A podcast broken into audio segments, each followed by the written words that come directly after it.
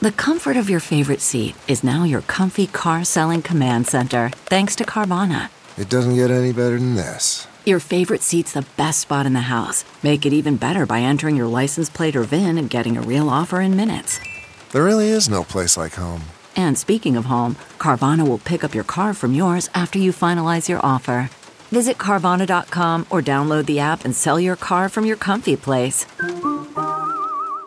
Good morning. I'm Margie Ellisor. Here's a look at your Fox 2 News headlines driven by Bomarito Automotive Group. Family and friends hold a candlelight vigil for fallen Illinois State Trooper Nick Hopkins. They turned out last night in Hopkins' hometown, Waterloo, Illinois.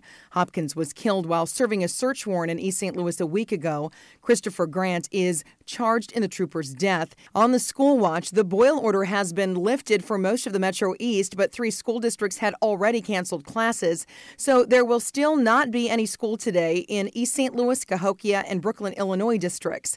Illinois American Water Company says water tests were completed after repairs were made to a 24 inch water main. Missouri Governor Mike Parson is standing by his decision not to add a gun violence bill to the upcoming special session of the legislature.